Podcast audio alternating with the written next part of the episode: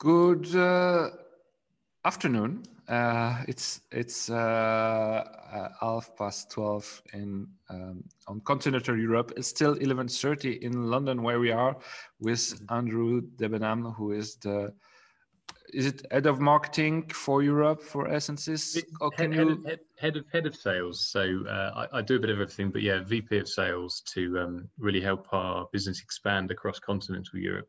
Um, I've just done a very similar job over in the US. So they picked me up and put me into Europe now to try to try and do the same thing over here. Awesome. So so um, Andrew, so as we said, um, you are um, running. Uh, important department for Essensys, who Essensys are uh, the partner of um, Co-working Europe, one of the partners of um, important partner of Co-working Europe, mm-hmm. and uh, also you are, you are touching with a little bit of everything regarding technology and flexible workspaces and not since yesterday but it has been a long mm-hmm. journey that you have been through.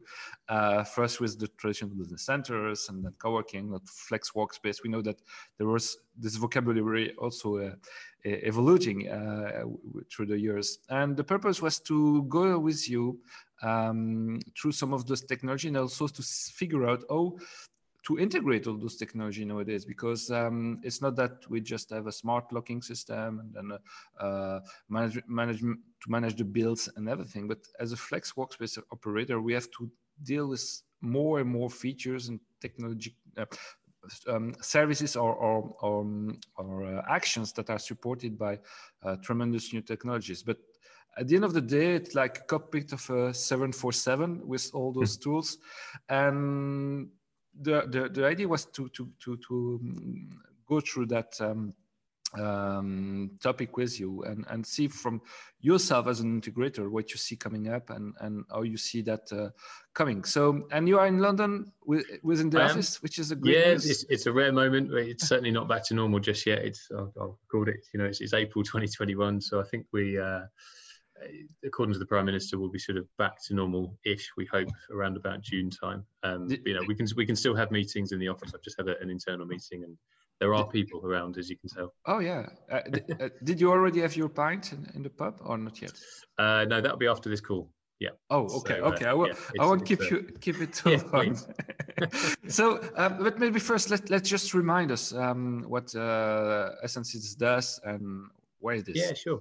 So thank you. I mean, we, we are a we're a global company. Um, we founded the business in 2006 um, in the UK in London, and really around the premise of looking at what is a very complex business model, which is flex office space.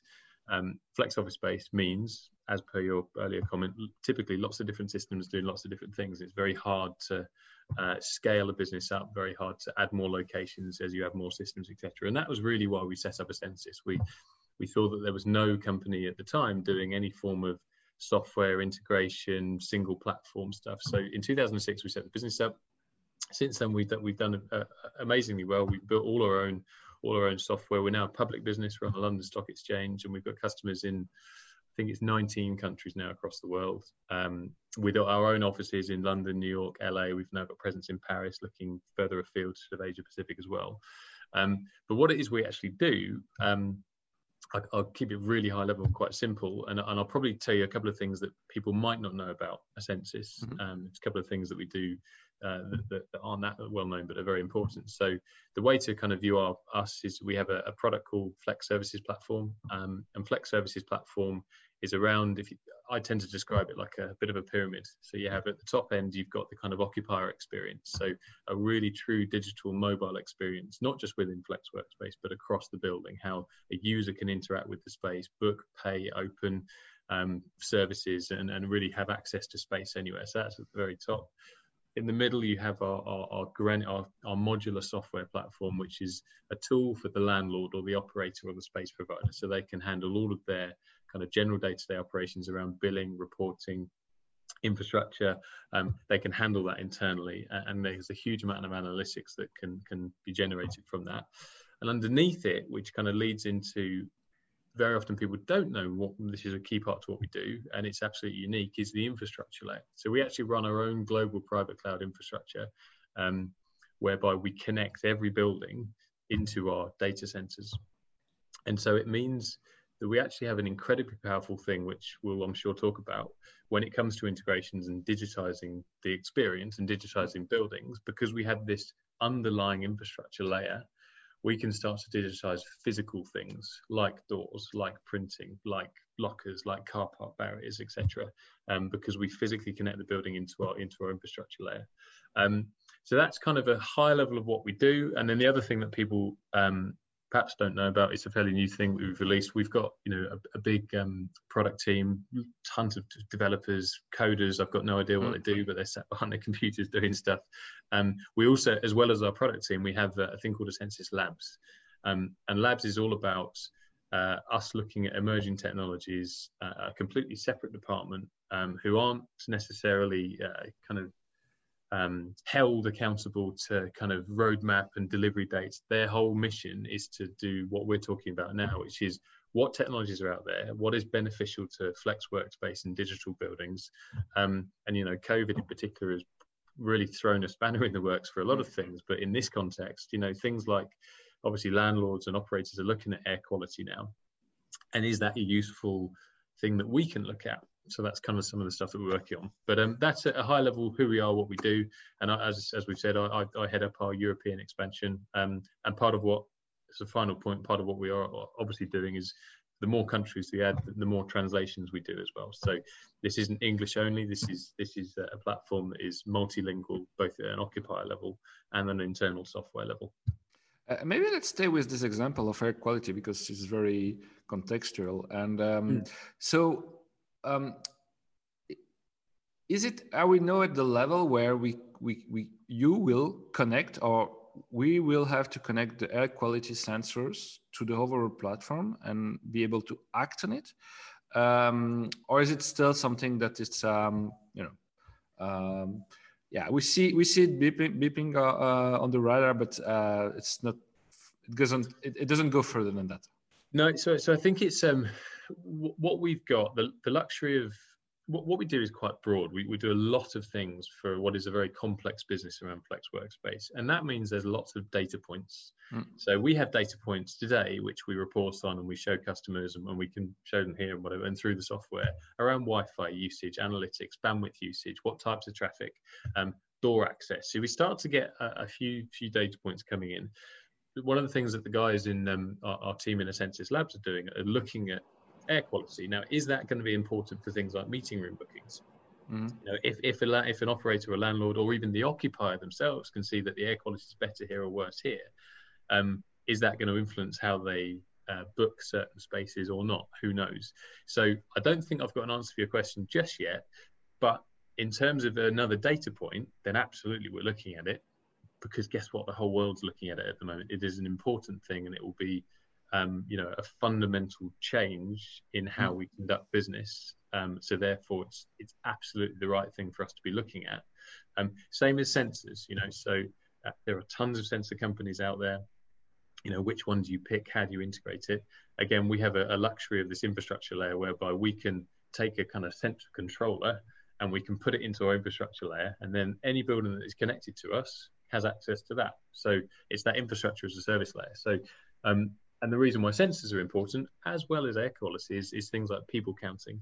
And again, a lot of that is geared around space utilization, but obviously, probably in the short term, hopefully not particularly long term, some of it is around social distancing. You know, can you therefore get a census to square foot, square meters, people counting? Okay, there's too many people in the building. We need to do something differently. So I think that that that might be a short term, hopefully a short term uh, uh, need for it, uh, and we we don't need to start thinking about that too um, detailed in the future. And how do, do you navigate through this, um, um, you know, crowd of new proposals and technology startups? So we have been witnessing this this rise of the prop tech scene all over yeah. the globe, and, and, in Europe, you have every country knows there's a prop tech association, and you and you you have there a lot of different things that sometimes nothing have nothing to do with one another at the end of the day. But uh, no, I, I, yeah, it's, how it's, do you navigate tough. there? Yeah. So so so prop tech in particular is um, there are thousands, probably billions, prop tech companies, and to your point, they do they all do very individual things, and I think that, to my understanding about general economics, is that when you have a new sector, suddenly there's loads of new companies, and then there's consolidation, and then you have some major players. And I think mm. PropTech's in that phase at the moment. Interestingly, when you look at uh, real estate, commercial real estate, you've got the sort of landlord traditional space up here, and you have co-working down here. Now, there's niche kind of players like us who have been born out of this world, and then you've got a lot of sort of prop tech companies up here that have sold to landlords around you know HVAC and around air conditioning, etc. Mm. And the two worlds are slowly but surely coming together. Obviously, as the whole whole building has been put together, how, how do we find these these solutions? Well, I think you've got to be open minded. Um, we go to annoyingly they're all virtual at the moment, but we we do go to a lot of trade shows, um, and they're a great place to to meet people uh, uh, and uh, and to find other platforms. And obviously, we have a, an outbound sales team and, and this Essensys Labs team who their whole job is to firstly sell the products and then come back with feedback around what else we should look to integrate with, and secondly feed it back into our product team. Uh, um, that, so uh, we have this idea of um, monitor room in a building that is just uh, with security guards and just monitoring the entrance and the parking, as you mentioned.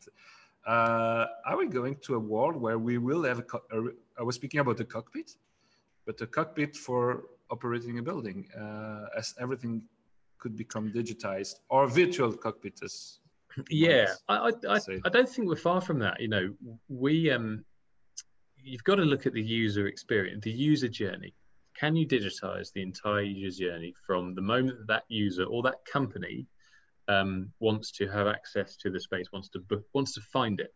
Mm. You can obviously digitize that. Can you then digitize how they pay for it? Yes. Can you then digitize once they've paid for it?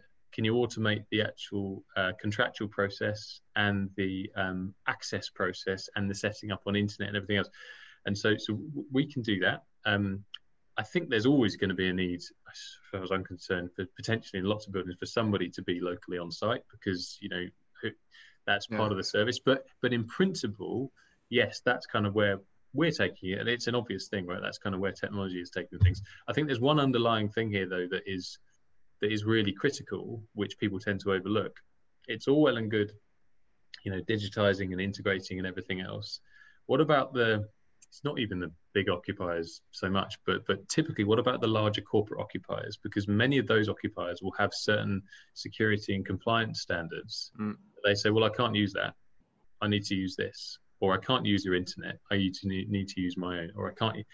And so that becomes a hurdle. So um, you know, so it's all well and good being able to integrate and create an amazing user experience, but if you don't have the underlying security credentials, resilience, um, there was that you know a great example of, of WeWork two years ago, the huge network hack, and you know, and and that's fundamental. Otherwise, you could do the best automation in the world, but maybe mm. only half the building uses it because they're worried about the boring stuff, compliance. And so, so the, the, the purpose of the discussion, uh, um, the title was about uh, digitizing the building. Hmm. Um, I, what haven't we digitized yet in the building? Uh, is there areas where we are still okay? We need we need good old physical service with people with team which which might be something good at the end of the day indeed or um, how do you see that um, your department uh, you, you said they are trend watching everything um, yeah I, I think there is i think what the, the industry is faced with a bit of a challenge at the moment to, uh, around digitization when you've got multi-use buildings. So when particularly traditional landlords, and I'm going to sound really um, dismissive of them, but they're typically not the most technical. Mm. They're property people, they're investment people, and and typically they'd say, well, I've got a whole building here, and I've got you know flex office there, lease space there, I've got a gym down here, I've got a restaurant here, and I've got all this stuff, and uh, they say I want it all on a single app.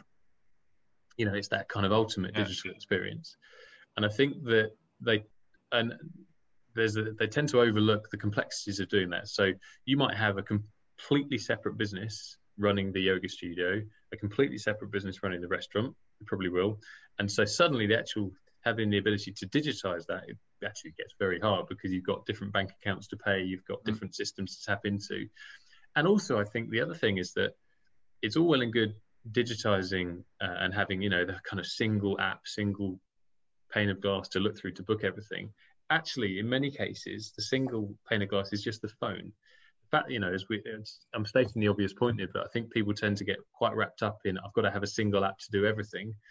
But no, you can have 10 apps on your phone to do everything.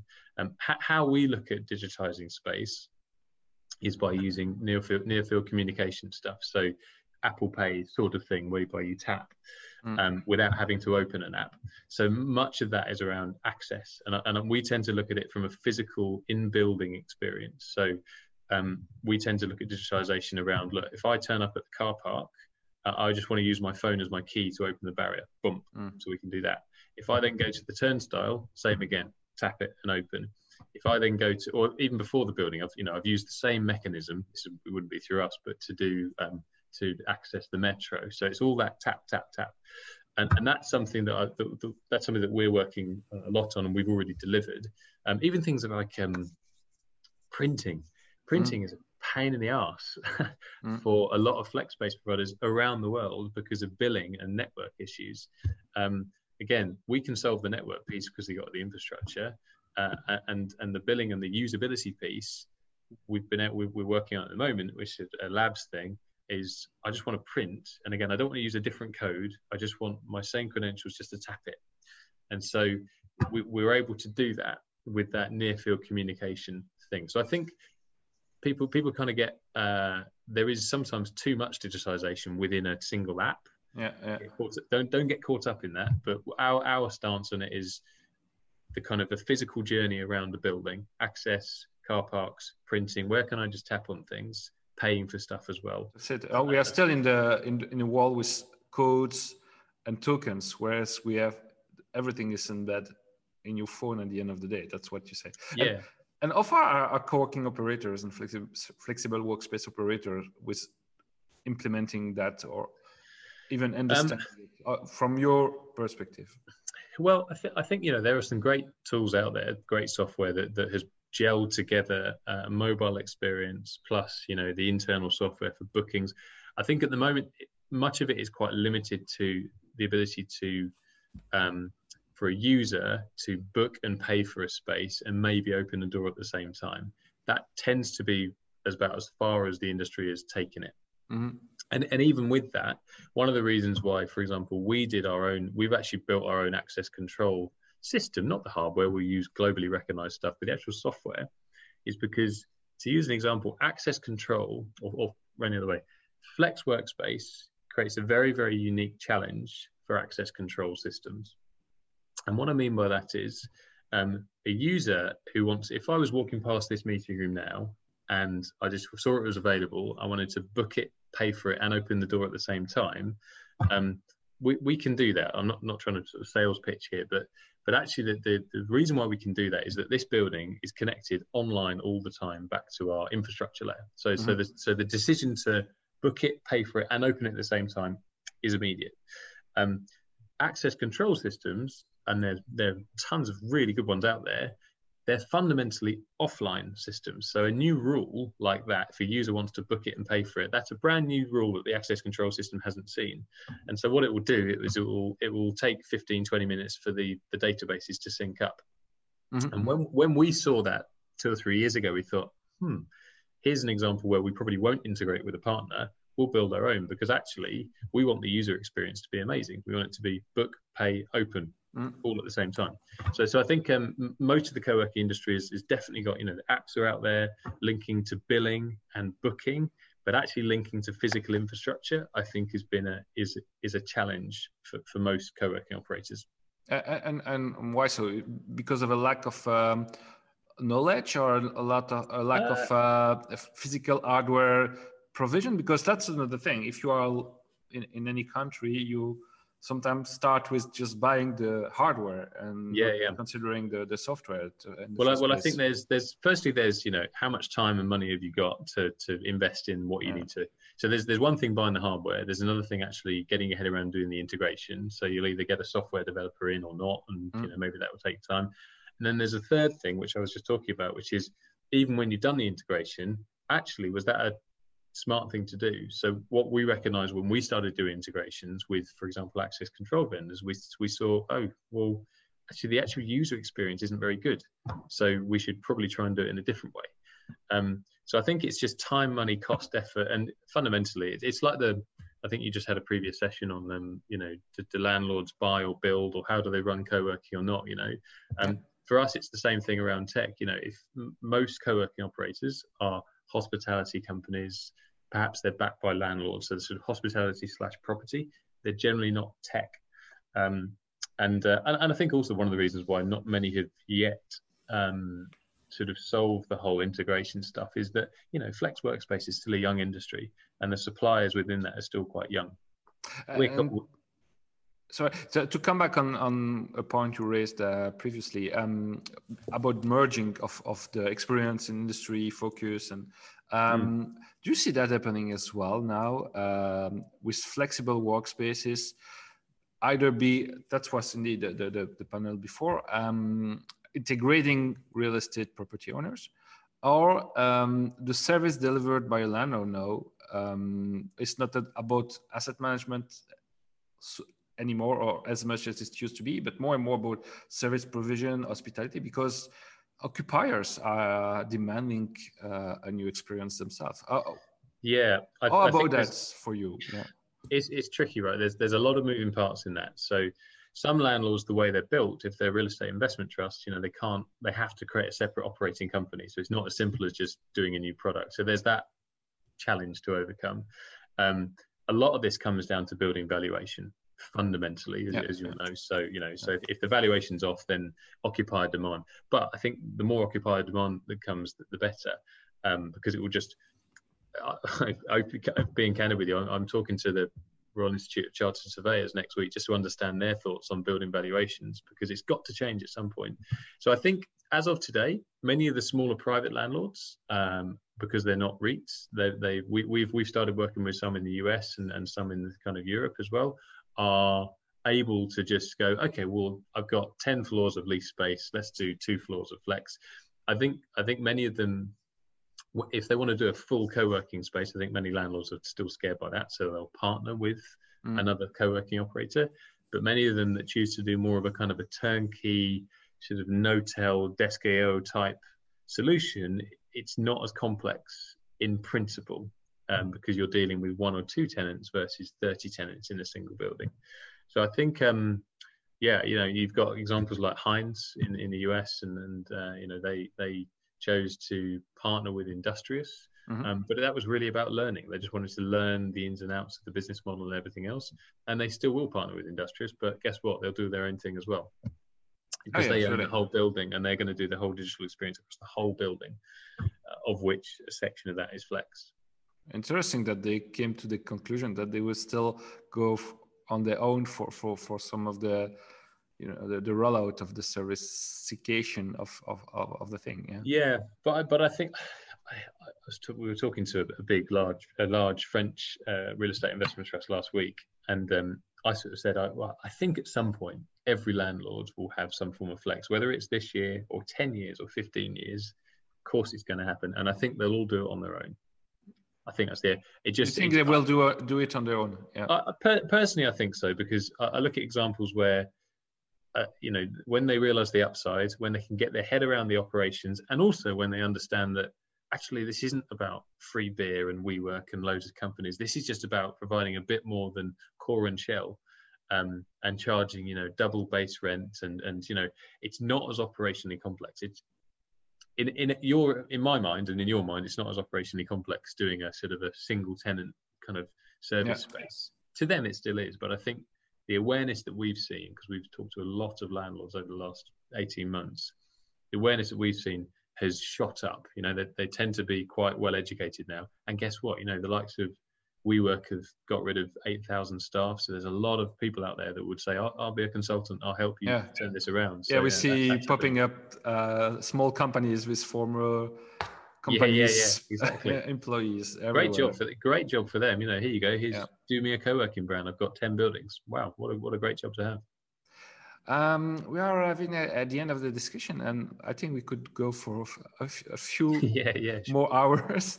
Uh, the, the thing about um, also as a sense is a platform that's what you support is also kind of multi-vendor mm-hmm. um, system. That that means that in a building you don't. Uh, we we spoke about printers. We spoke about integration, PropTech providers. Um, is it where we, we can see the difference uh, as opposed to just facility management system uh, that are in the market as well that you can also support integrate va- outside vendors with the billing system also and uh, and yeah, customize things the, the more the more you get into this again remember i did the kind of landlord and co-working systems and so you have bms systems up here and, yeah. and then you have co so they are coming together slowly but surely so um so so yeah we, again part of our labs um team that they are looking at building management systems really trying to find the use case actually. What use cases are there and how can this be great for the kind of the landlord or the flex space provider?